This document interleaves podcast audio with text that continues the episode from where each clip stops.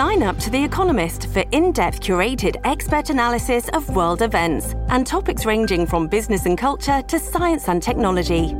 You'll get the weekly digital edition, online only articles, curated newsletters on politics, the markets, science, culture, and China, and full access to The Economist Podcast Plus. The Economist is independent journalism for independent thinking. Go to economist.com and get your first month free. Your brain needs support, and new OLLY Brainy Chews are a delightful way to take care of your cognitive health. Made with scientifically backed ingredients like Thai ginger, L-theanine, and caffeine, Brainy Chews support healthy brain function and help you find your focus, stay chill, or get energized. Be kind to your mind and get these nootropic chews at olly.com. That's O L L Y.com. These statements have not been evaluated by the Food and Drug Administration. This product is not intended to diagnose, treat, cure, or prevent any disease. This episode is brought to you by Shopify. Do you have a point of sale system you can trust, or is it a real POS?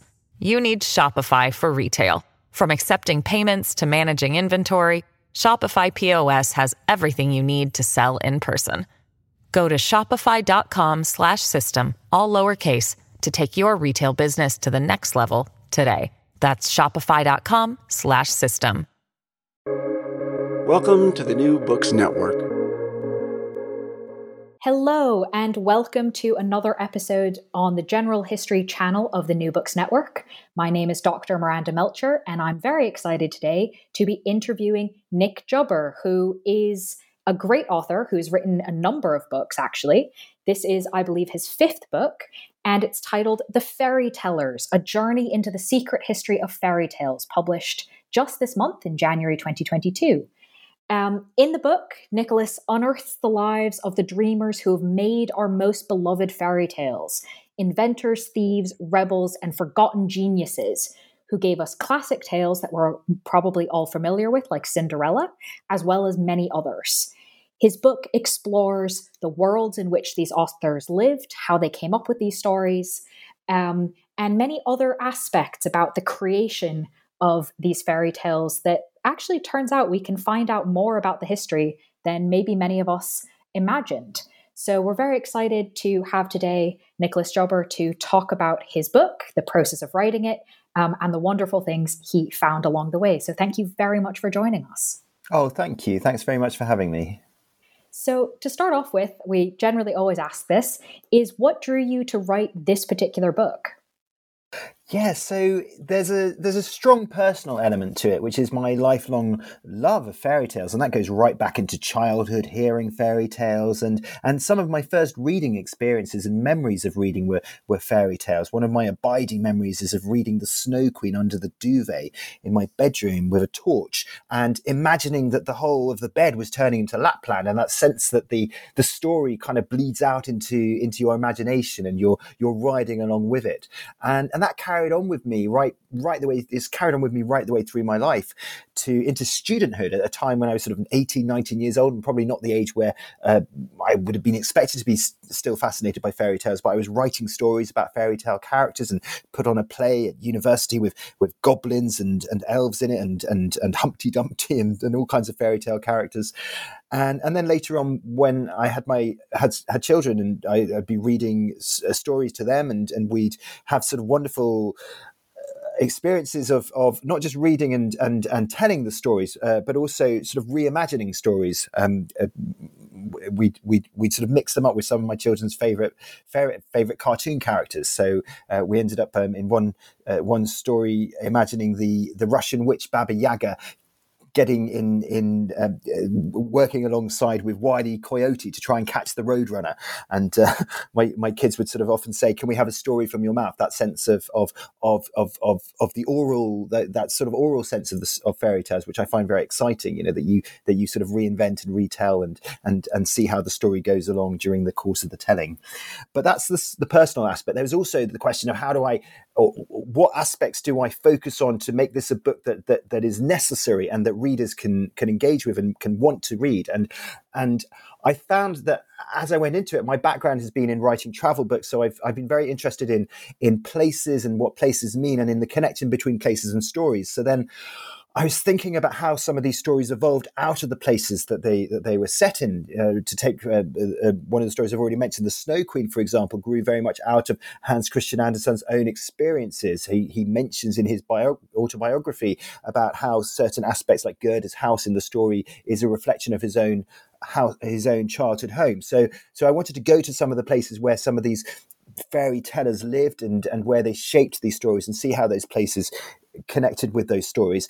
And and then also to try and focus on some of the people who whose lives haven't really been told very much. Um, most of these storytellers in this book are people who have been sidelined, both by the establishment of their time and and actually later. And so you've got, for example, the woman who wrote Beauty and the Beast, who the more I've learnt about her, the more I felt very passionately that she must be told. Uh, her name is Gabrielle Susan Barbot de Villeneuve, and she's still relatively little known and still has been patronised quite a lot by um, by by the, by by a lot of scholars and and not really given her due. So it was about finding some of these people who who who haven't necessarily featured heavily in um, in in a lot of the literature on fairy tales, and to try and sort of sh- shine a bit more of a spotlight on them. That's amazing, and I think when you read the book, uh, as I've had the pleasure of doing, you really see both of those elements the kind of excavating the place and how they came out, and also the personal side, which makes it really enjoyable. And in fact, that idea of travel comes through immediately because one of the first things that you find in the book, and this is one of the reasons that I would really recommend people try and get their hands on a physical copy of the book, is there's a beautiful map of the fairy teller's world showing a map of Europe with the main locations of the book. And then there's a lovely illustration of the phrase once upon a time, but written in multiple languages all attached to each other.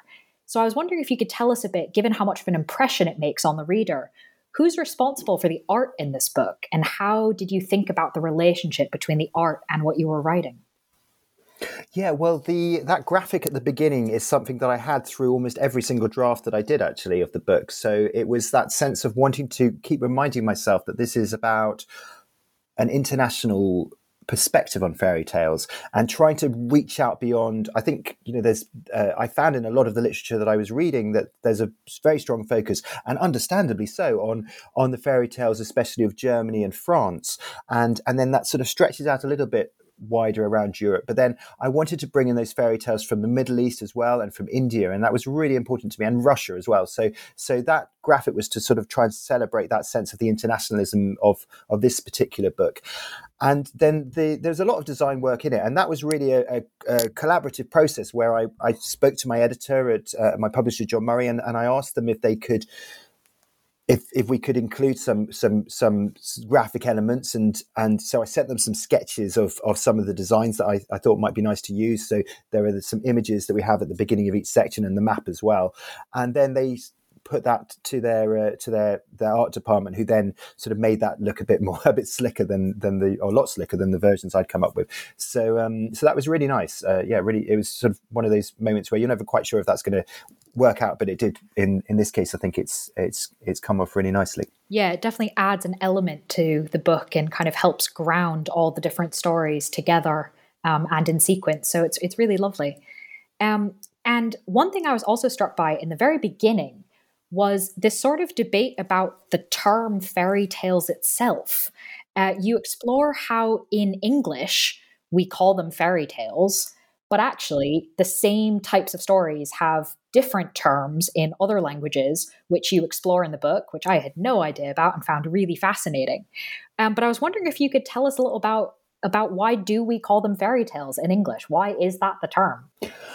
Well, the English term comes from the French conte de fées, which was coined in around the 1690s by um, the Baroness d'Aulnoy and the circle of storytellers around her. And she was an amazing storyteller, came up with lots of fascinating fairy tales. And there was a real vogue at that time for, for these, these magical tales. And so that caught on, and then that became our phrase. And a lot of the stories that the Baroness d'Aulnoy wrote down were fairies do feature very heavily in her stories and in uh, the stories written by the mostly female female storytellers who who were in her circle. But I think the English fairy tales actually tended to we were very influenced, I think, also by German stories and and English fairy tales. Or went back actually, you know, right down back to medieval times with uh, stories like the the the tale of Roland's uh, journey to the Dark Tower. So there's um, all kinds of um, stories that they don't necessarily have fairies in them. So so I think yeah, one of the points I make in the book is that in many ways it feels like quite an illogical name because so many of our favourite fairy tales, if you think of stories like English fairy tales like Jack and the Beanstalk, for example, doesn't uh, they don't necessarily have fairies in them, but um, which is why some of those, um, some of the other names, like um, the the Danish have the, the word Eventyr, which means adventure, and the, the Germans have Märchen or Little Tale. Um, one of the Arabic uh, names that I've been told is um, uh, uh, al which is tales of imagination, and I think all those all those terms feel a bit more satisfying. But um, for me, it was a quest really through the course of the book to try and understand what is uh, beyond the sort of the specific terminology. What do we really understand when we think of a fairy tale? And and that was where I came up really with three particular criteria that I think make a story that we could understand as a fairy tale.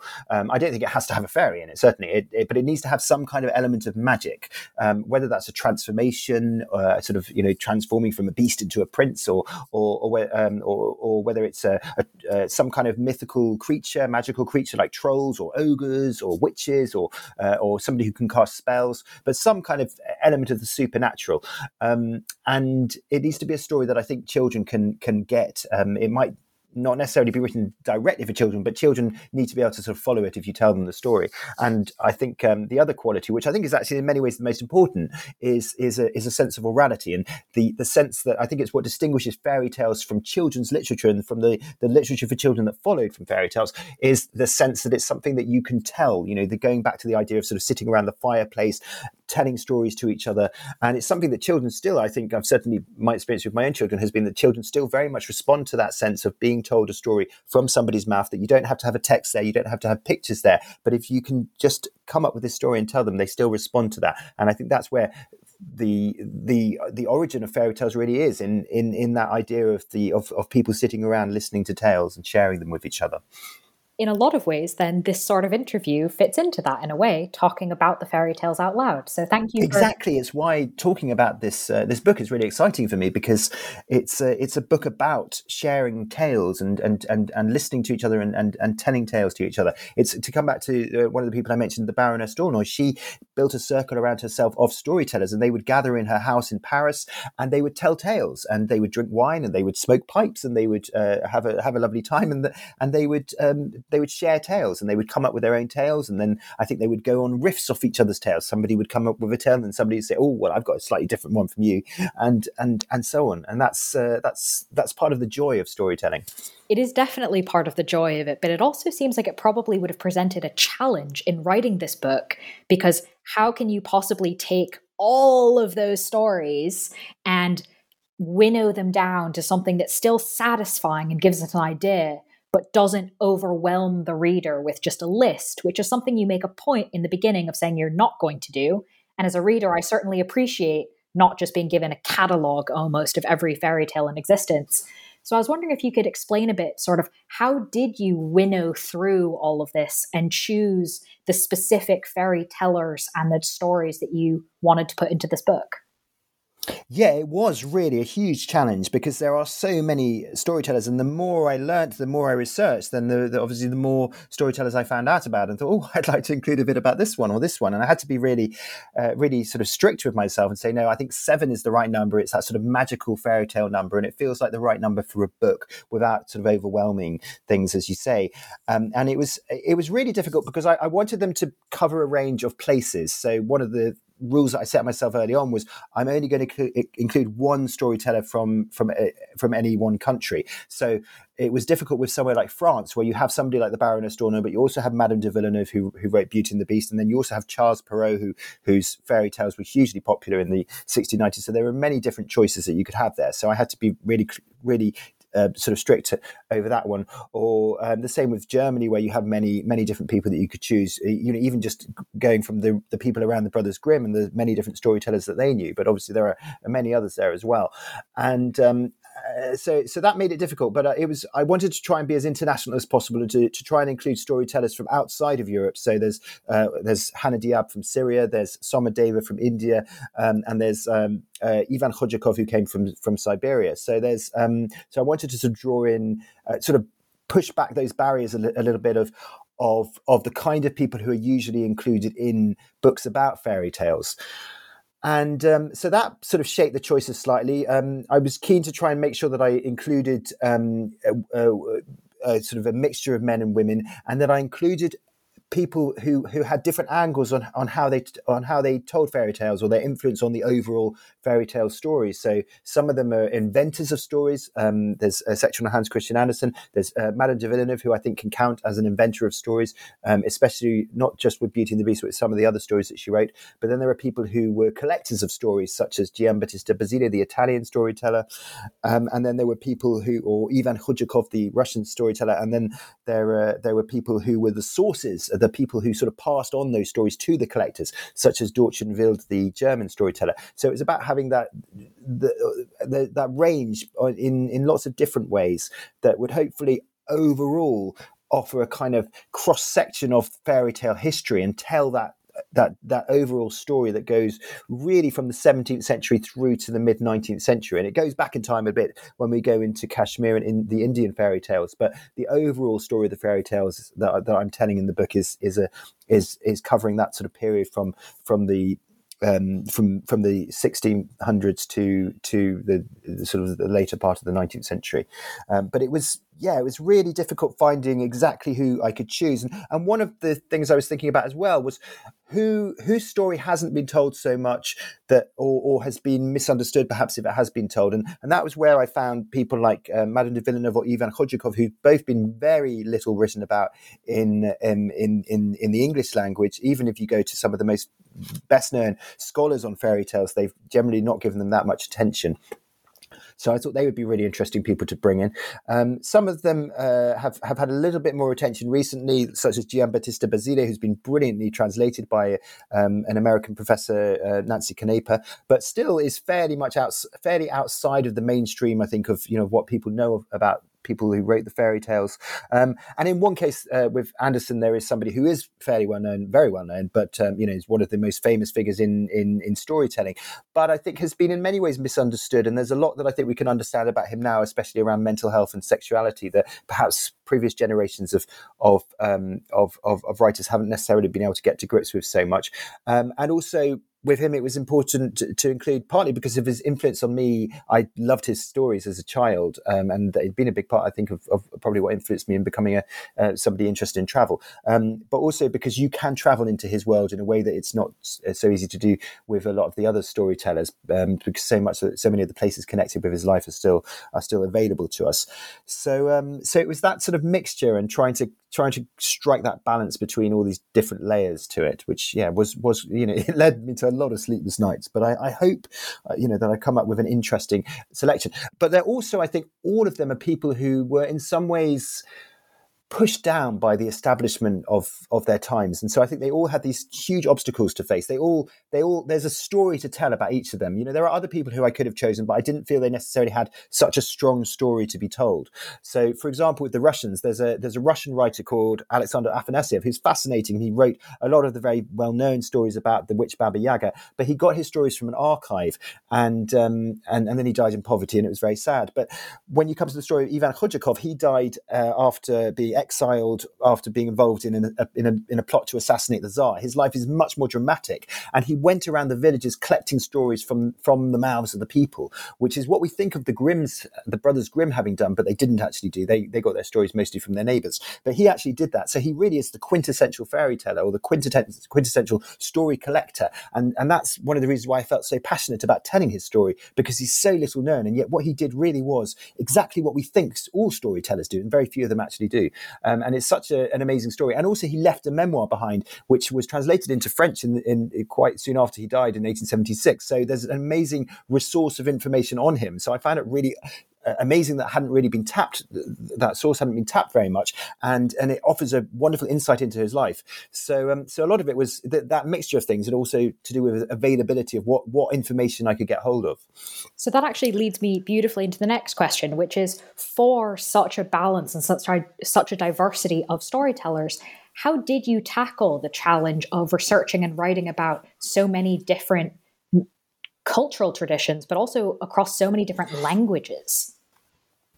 Yeah, that was probably the. I think, along with the selection, is, is probably the biggest challenge of it because you've got uh, people who were writing in, in, in, in, Italian or Neapolitan, in French, German, Russian, uh, uh, Sanskrit, um, Arabic, um, Danish. So yeah, there's it was it was a real challenge.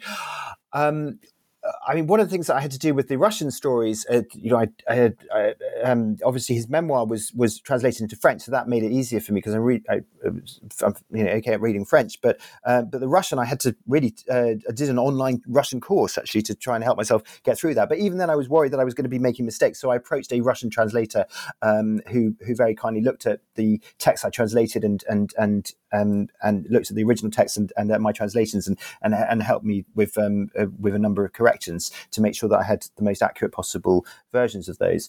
Um, with the German, it was easier because I had a German translation of, of, of another book coming out, so um, I was able to ask the German translator if she'd look at some of uh, at my translations, and she very kindly did. Um, with the French, I have a French sister-in-law, so that she was really helpful. So um, so it's a mixture of things, really calling in favors and and you know approaching people and asking them if they could look at my work and, and sort of tell me, you know, if I was going wrong anywhere. Um, with the Neapolitan, there's a, as I mentioned, uh, Nancy Canepa, brilliant professor in, in the States who, um, who, who, who, showed me some of the Neapolitan sources about Basile. And when I asked her uh, about the translations of those sources, helped me with that as well. So, um, so there were um, it was you know I had to ask a lot of people for help, and and I was fortunate that a lot of people were really helpful, and um, you know did uh, you know did very much sort of respond to my uh, my entreaties and to my questions. Um, so that was really great. That's a lovely mes- message, and one I definitely want to echo for those of us spending a lot of time doing research, which often feels quite lonely. Is that actually asking for help? You often get really wonderful responses from people, so it's good to hear that that was true in your experience as well. Um, moving away a bit from kind of the research process, I wanted to ask you about something that I actually found quite surprising reading the book. Um, there was, it, we generally think of fairy tales, especially today, as being very diverse, but often, of course, the most famous ones are Disney princesses. And there's a lot of debate. Um, I know when I was a child, certainly now as an adult, um, I'm at the age where my friends are all starting to have kids, and there's a lot of debate about whether these things that maybe we did love as children are they things we want to pass down, and particularly around the idea of gender roles and what sorts of lessons are we passing to girls about being a Disney princess, essentially.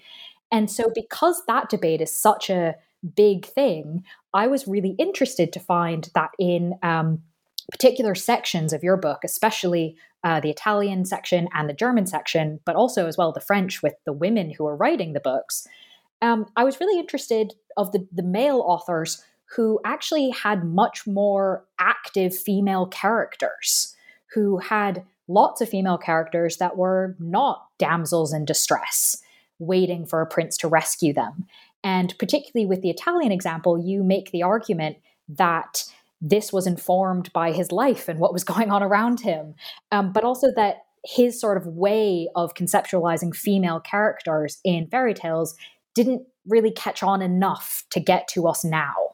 And so I was wondering if you could sort of speak to that. Um, you know, a li- maybe a bit of how did we get to this sort of very princess focused idea? Why didn't some of those things stick around more? Um, but I think it would be really interesting to our audience that might be familiar with fairy tales through this kind of problematic gender lens to understand from your book that over the course of the history of fairy tales, even in Western Europe, that's actually not been the dominant strand in a lot of important writers. Yeah, so the, the the one you mentioned, Giambattista Basile, he he is uh, it's one of the reasons why I think he's so fascinating and why I think people should read him because I think it's the idea that uh, you know we tend to think of history as being sort of quite linear, or I think a lot, you know there is a tendency to sort of assume a sort of linearity of, of ideas about progress, and so it's great when you go back into history and you realise it's actually much more complicated, much more of a sort of zigzagging path really to to where we are today, and and so you go back to to to, to his stories, and he was writing in the 17th century in Italy, and um, and his the women in his stories are very vocal. Uh, there's there's also a lot of misogyny in, in, his stories. You know, he's very much a figure of his time, but he's also very idiosyncratic as well. And I think he he ha- there were a lot of, of vocal women around him. His his sister was the most successful singer of of the period, and she she sang for Monteverdi, the great composer, composed music for her, and sang for the, the Duke of Mantua and many courts of the area. And um, and although uh, Basile himself had a very difficult life moving around from one court to another, he was often able to sort of hold on to the to the tales of his of his sister and and sort of latch onto her success. So I think he was very conscious of of of of of people like her, like Adriana Basile, who who who were hugely dynamic and successful women, and and I think that you can sort of hear her, her voice almost in his stories. This sense of of of these uh, these women who are not afraid to express themselves. And it's one of the things that makes his stories so appealing, I think, for, for readers today, is that you you have these stories where something terrible is about to happen to a to to, to a woman, and rather than just sort of um,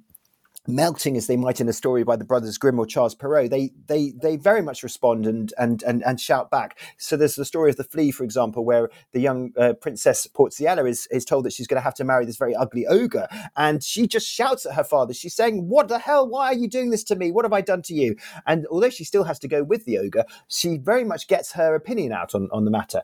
Um, but you also have wonderful stories where where women are really where there's a real sort of self determining agency to to to the women's actions. There's a story called Green Meadow, where a, a, young woman has a she has a lover who who visits her through a crystal tunnel, and her, her her her sisters break up the tunnel so that he gets wounded, and so then she goes into a forest and she overhears a couple of ogres talking about how their their their fat, their lard, is the only way that somebody could possibly be cured from the mortal wounds that, that this this lover has, and so she um she kills the ogres. She she sl- she slays one of the ogres and, and gets the lard, and then takes it back to uh, to to to the to the court and cures the um, the the the wounded prince, and um, so it's very much uh, you have a lot of these stories where it's very much about this about a heroine who who who who fights for what she wants and and and doesn't let anything stop her, and and I think that was Basile really expressing his world. You know, he lived in he lived in and around Naples, where I think there were a lot of you know very dynamic women. You see the art the the art and the cultural scene of the time.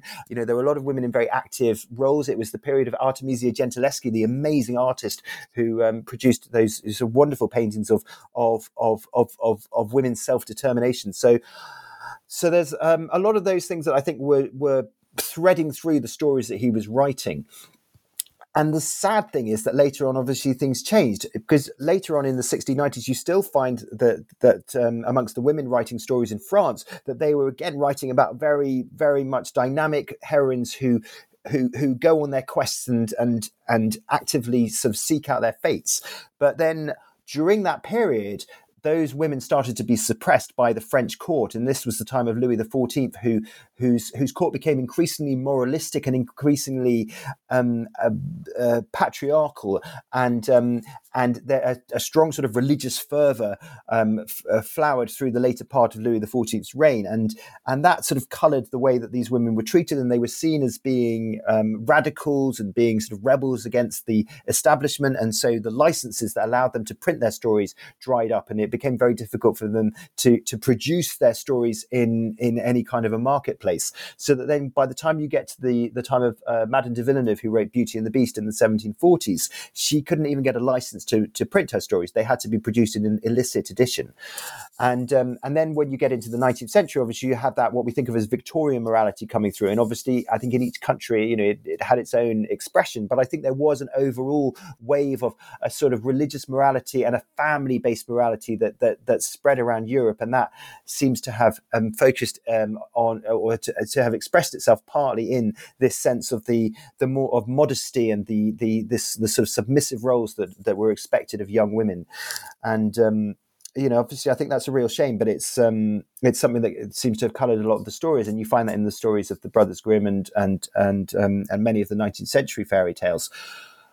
Which is why it's so excited to go back to some of those earlier stories and find that it wasn't always the case there. And um, and and but I think it's partly because it wasn't the case in those stories that they that they haven't necessarily been passed on to us. They sort of got cut off at that point where that that very um, patriarchal morality really really became dominant. I think those stories were lost a bit, and and they've never really been returned into the mainstream. Um, which is why it's so you know it's nice to be able to sort of to talk about them and try and push them forward a bit and shine a light on them. But they've um, they've sort of been left behind. I think that was something that was really interesting about the book. Is I think in my own understanding of fairy tales, they had been cut off and not passed down, and it was really cool to see that any debates today about oh well you're re you're messing up with the fairy tale history if you're letting the girls go off and be knights or having quests and actually to go back into the record and go wait a second actually that did used to be a thing so why can't we go back to it um, so it was great to see that come back but also to see them in conversation with each other um, to see the whole arc of it so thank you for kind of explaining what was happening and why that was going um, and similarly I want to stick with the French women for a second. Um, and particularly this idea of the story comes out from these women you focus on of Beauty and the Beast, which by itself, classic tale now that we all know. Um, but you put it in this category of the monstrous groom tales. And actually, I had no idea that this story that we have that has come down to us now didn't just come by itself. It was part of this whole conversation of this group of women writing about all sorts of different kinds of monstrous grooms and the fates that awaited them in marriage, which certainly seems to be a response to sort of society at the time um, and the sort of pressures that aristocratic women were facing, those of whom who also had obviously the literacy to be able to write these stories. Um, but I wonder, given that arranged marriage, especially in Western Europe, is much less common today, and even through ha- has been not particularly common for a while now, what do you think kind of explains the continued draw of these stories that were written at such a specific moment in time, even though we are no longer in the French court being married off to people 30 years older than us? it's a really it's a it's a good question. Yeah, um, I mean, I. I, I think that the Beauty and the Beast is a really fascinating fairy tale. It's not it's not necessarily my, my personal favorite. So I do find the the constant retelling of this particular story and the impact and influence it's had slightly bewildering. And you can track it through so much of literature. I mean, it's probably uh, you know, you could put it alongside Cinderella as perhaps the most influential story, but I think in many ways it's the the most influential because you can find it in in the Brontes, in in, in stories like Wuthering Heights and Jane Eyre. It, it, had an influence, I think, on the Brontes, and they were very interested in fairy tales. And you find it today in all kinds of of, of retellings. I mean, you know, by big blockbuster authors like Sarah J. Maas, or um, obviously in the film versions as well. And it, but it's it's a story that that does seem to be retold a lot, and it's of particular interest to women. It's a, it's a women's story. It's been told almost exclusively by women, and it's been read, I think, mostly by women. So it's it's a story that that does seem to have a particular uh, fascination for, for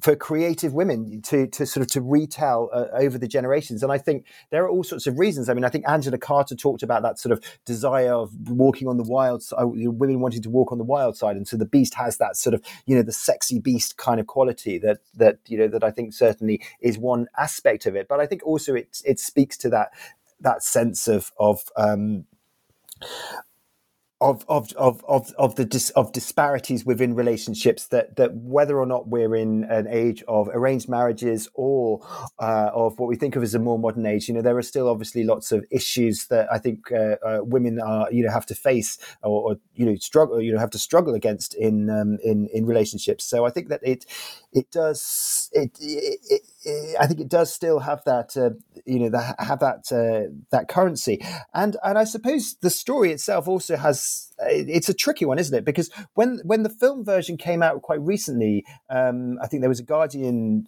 uh, journalist who said well it's Stockholm syndrome isn't it? You know that Belle is is forced to live in this in this the enchanted house with this with with her jailer really with the with the beast but um, Emma Watson, who's obviously been very vocal on um, and was playing the, the role of Belle and has obviously been very vocal on, on on on feminist issues, spoke out against that and said no that she felt that that it wasn't and that, that Belle has her own um, her own her own agenda and her own sort of self determination. So um, so people, I think one of the attractions of that story is is that it can be interpreted in so many ways. It, it has that openness to to retellings and to to reinterpretations. So um, it's uh, yeah, it's a it's it's a it's a it, it, it, it's a it's a, an amazing it's an amazingly agile story and i think that's why there was so many versions before. But what I think is really striking is that once Madame de Villeneuve wrote Beauty and the Beast, and I think it's really important to stress that she was the person who gave it that title and who gave it the particular narrative beats about the merchant. You know, it was no longer a, um, a prince. You know, it's a merchant who, who, who goes to the enchanted house and, and has to um, and steals a rose, and then his his daughter has to be swapped for him and uh, to live in the palace with the beast, and so uh, and so on, and right through to the end and the transformation of the beast into the handsome prince. And then the in the original version, there's a whole story after that where we go into the backstory of the prince and how he became a beast, and we see this this sort of wonderful battle between various different factions in the fairy kingdom, and it all gets very convoluted. And then you find out that Belle herself isn't even an ordinary merchant's daughter, but actually was originally part of the fairy kingdom too, on a different side of, of, of one of the families. And so it's very very complicated, which is why a lot of people say that it's unreadable. Though I actually think that's partly what makes it such a fascinating um, sort of original tale, um, which is really ripe, I think, for a Hollywood, a proper Hollywood retelling. But um, it's uh, it's it's a it's a it, it, it, became the definitive version. So there were all these versions of, of, of the Monster Groom tale before, but once Beauty and the Beast was established, then any other version is always referred to as, oh, well, that's a Beauty and the Beast tale. It's always that this is, you know, this one eclipsed everything else. Um, so I think that's a sort of an, an, interesting aspect of it. But yeah, to um, sort of come back to that question that you asked, I think it is it, it is the agility of the story, the openness of it, and, and the sort of enigmatic aspects about both the beast and about Belle that allow for that that constant um, adaptation that it that it has. This episode is brought to you by Shopify. Do you have a point of sale system you can trust, or is it a real POS? You need Shopify for retail, from accepting payments to managing inventory. Shopify POS has everything you need to sell in person. Go to shopify.com/system all lowercase to take your retail business to the next level today. That's shopify.com/system. It was quite striking. Uh, another one of the graphic illustrations in the book is sort of tracing how certain of the fairy tales you're talking about kind of have different iterations later on, how they connect with each other, versions and new authors. And it was quite interesting that for Beauty and the Beast, the authors were so recent in terms of adaptations um, that it really is kind of continually generating. Um, but to move on perhaps to an area of fairy tales that might be slightly less familiar to our readers, though who knows? Um, I certainly grew up with at least some Baba Yaga tales.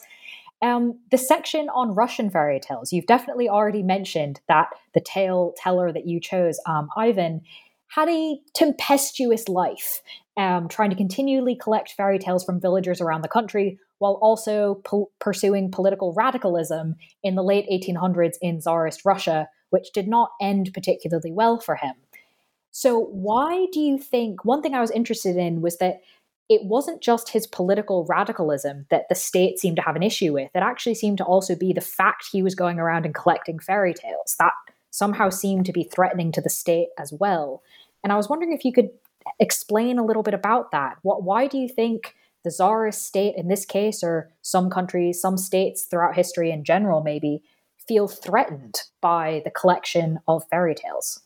Well, fairy tales are the voice of the people. And Ivan was the was the person who more than anybody else really, or certainly one of uh, more than almost anybody else, went to the people and heard the stories from their voices. So it wasn't like the Grimms uh, collecting stories from sort of uh, working to, to to middle class women in their neighborhood. Ivan was actually going amongst the villages and he was hearing what these people had to say. And so, and he was very influenced by that.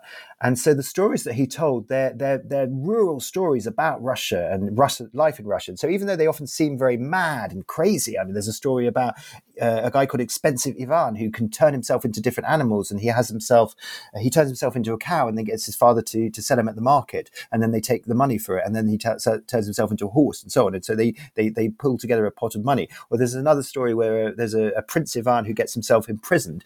Um, but then he, because he's got special magical abilities, he's able to create a feast for all the prisoners and hands it around to everybody, regardless of their class. And so there's this sense in the stories of recognizing that, uh, you know, whether the characters are, are princes or, or, or, or villages, that there's a sense of, hey, let's all be in this together. Let's all sort of work together.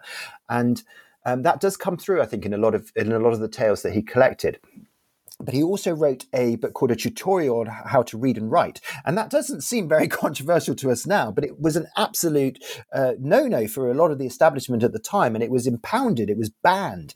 The, uh, the uh, uh a very powerful man called Count Muravyov um, refused to have it uh, to let it be sold, and because it was the idea, well, you, you know, you the, you can't be, um, ha, you know, the serfs have just been emancipated. We've already just you know freed from freed them from from from from the lives of slaves, and now you want them to be educated as well. My God, what kind of thoughts might they suddenly come up with? Um, and it also included um, excerpts from Darwin and other uh, thinkers who were considered to be very controversial by the establishment of the time. So Ivan was really playing with fire with a lot of these things, and although they don't seem that controversial to us now, when we go back to that time and you realize it's the 1860s and, and Russia was really going through a huge amount of upheaval with the emancipation of the serfs, which was something that happened pretty much overnight. It was a very sudden change and it was resented hugely by a lot of the gentry and the landowners. And um, they were absolutely furious with it. And, um, and there was a lot of pushback against it. And and and that led to I think that led very much and sort of bled into some of the issues that coloured Ivan's life. And so when he was on trial and um, accused of being involved in the plot to assassinate the Tsar, there was a, a, sudden crackdown on on all sorts of aspects of, of Russian life, including the media. There'd been a huge flurry of new newspapers and periodicals and gazettes coming out. The Russian fourth estate had really been taking off, and then suddenly there was a big crackdown against that. And so um, it's one of the reasons why I think Ivan's life is so interesting because it intersected with all these all these aspects aspects. And this is, you know, one of the most important moments in Russian history. Um, people like like Tolstoy and Dostoevsky were writing their great novels at the time. Turgenev was writing Fathers and Sons. So it was a sort of golden age of Russian literature. All these things were pouring out, so much creativity. Um, but that was partly because it was such an exciting time and such a moment of upheaval. And Ivan's stories were very much part of that. So so those stories were seen as threatening. And it's not just in Russia, actually. They've been seen as threatening in many other places. I mean, the, the, the women in um, in France in the 1690s who were suppressed, uh, people like the Baroness d'Aulnoy who weren't able to tell their tales anymore because they were seen to be reacting against the established part of the court. I mean, they were wealthy, very much upper class women, most of them, but they uh, but they were still seen to be against that sort of the patriarchal establishment. So um, so fairy tales have often been a way to fight back. Giambattista Basile in, in Naples as well in the 17th century, he was writing in Neapolitan at a time when Naples was under the occupation of the Spanish, and so his project was very much an attack against the Spanish and against foreign occupiers. And so he has lots of stories where he has foreigners of various different stripes seen in in ridiculous situations, or when he shows the kings as being fools and idiots. There's a story about a king who gets bitten by a flea, and so he has the um, he has the flea nurtured on his blood and the blood of various animals until it grows absolutely enormous, and then he has its hide displayed in the court and says whoever can can identify the hide can marry his daughter, and it's a sort of ridiculous a ridiculous beginning to this t- wonderful tale. But uh, the king is very much an idiot, and that's the case with with most of the kings in his stories, and with a lot of the people in high positions in the court, and that's because fairy tales are such a wonderful way of attacking the establishment because they don't even realize, you know, it's fantasy fantasy, it's magical. You know, you can just sort of brush it off and say, oh, it's just a bit of a, a laugh, it's just a joke. And so, you know, you can almost get away with it. But once people realize it's a joke, once they realize the joke is on them and they're the establishment and they don't like it, then they come for you and hunt you down. And that's what happened to uh, to poor Ivan Khudyakov. It is a very dramatic story. I would definitely recommend that section of the book along with all the rest of it, of course. But um, that was definitely a very interesting insight into Russia at that time. Um, but to move back to sort of how you put together this book, another piece of it that kind of adds texture and depth to the book is that each chapter opens with an incredibly and impressively brief retelling of a fairy tale from the teller that you're about to tell us about. So, how did you how did you choose which fairy tale to feature, given that many of these fairy tellers had hundreds of stories at their disposal? How did you choose which one to put at the front of the chapter? And please give us some tips.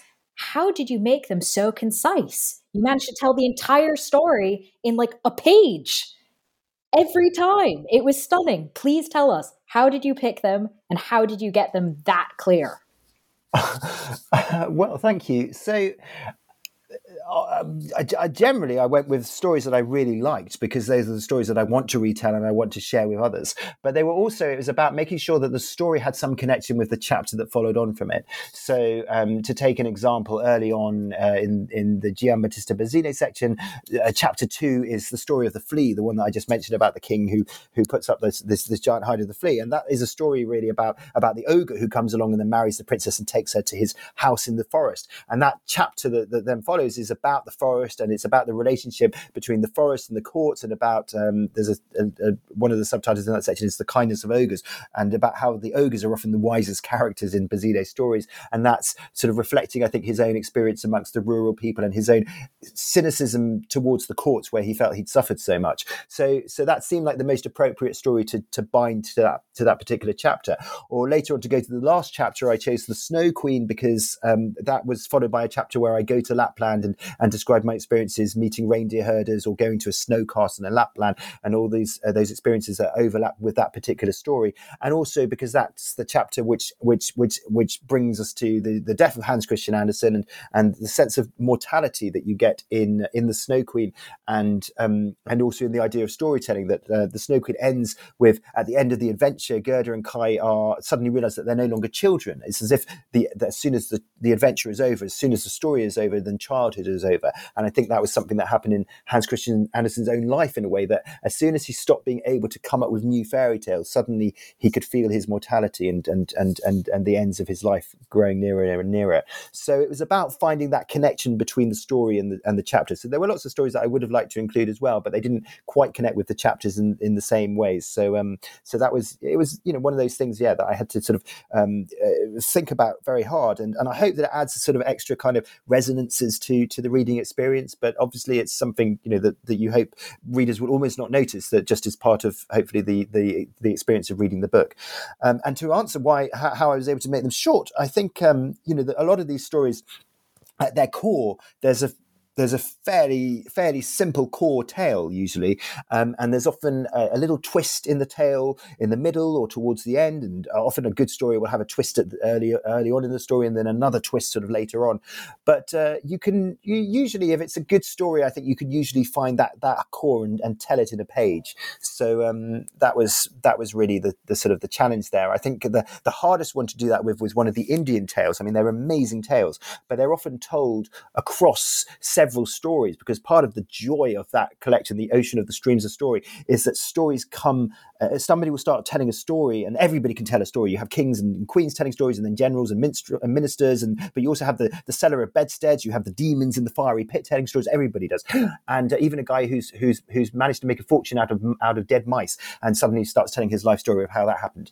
And somebody will tell a story, and then somebody else will suddenly cut in and say, "Well, wait a minute, I've got a story here," and then somebody else will cut in. And so when you're actually reading the stories, to actually sort of find find out which what is the full story here is really difficult because you have to pull them out from all the other stories that have been told in between them. And then you've also got the layers of, of Hindu mythology which come into them, which can be very difficult for you know somebody who's not familiar with that mythology, which I certainly wasn't as you know the beginning of, of or not very familiar at the beginning of approaching that subject. So then you have to sort of uh, extrapolate that as well. Um, so that, that can make it really tricky. So I think there's one story, the Golden City, which definitely took me several drafts to find the right you know the right way of of condensing that down enough. But um, it was, you know, that's, I was, I was really excited to do it because I love these stories. I think there's so many brilliant stories, and then many of them are stories, many of them are, are well known stories, um, but in the particular rendition that I've given, they're often sort of less familiar. So, for example, the, the version of Cinderella in, in this in this book is from Giambattista Basile, where uh, early on in the story she kills her stepmother by uh, snapping her neck under the, the, the the clothes chest. So that's something that I think you know is is is, is certainly not how,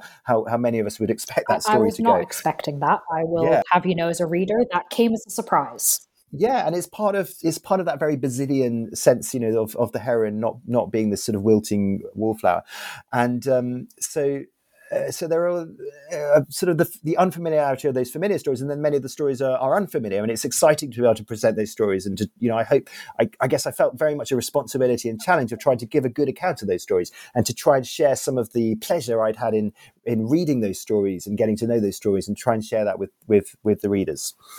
Well, it was a very impressive feat uh, to interweave them and go so seamlessly as well from telling a fictional fairy tale to then going into history and nonfiction and seamlessly back and forth. So it definitely added a lot, I think, to the book.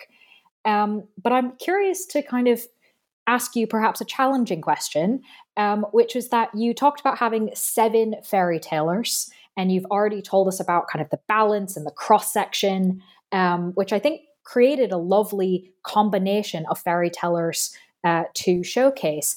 But I'm wondering who didn't quite make the cut? If you were going to have an eighth, who would it have been, or what was that struggle there? yes, um, it's a good question. Uh, I did have quite a while of pondering over who the who the French fairy teller would be, whether I would focus on on Madame de Villeneuve or give a whole section of the book to the Baroness d'Aulnoy, who I think her stories are so wonderful as well. So she was definitely a, a contender to sort of to, to, to spread out a bit more.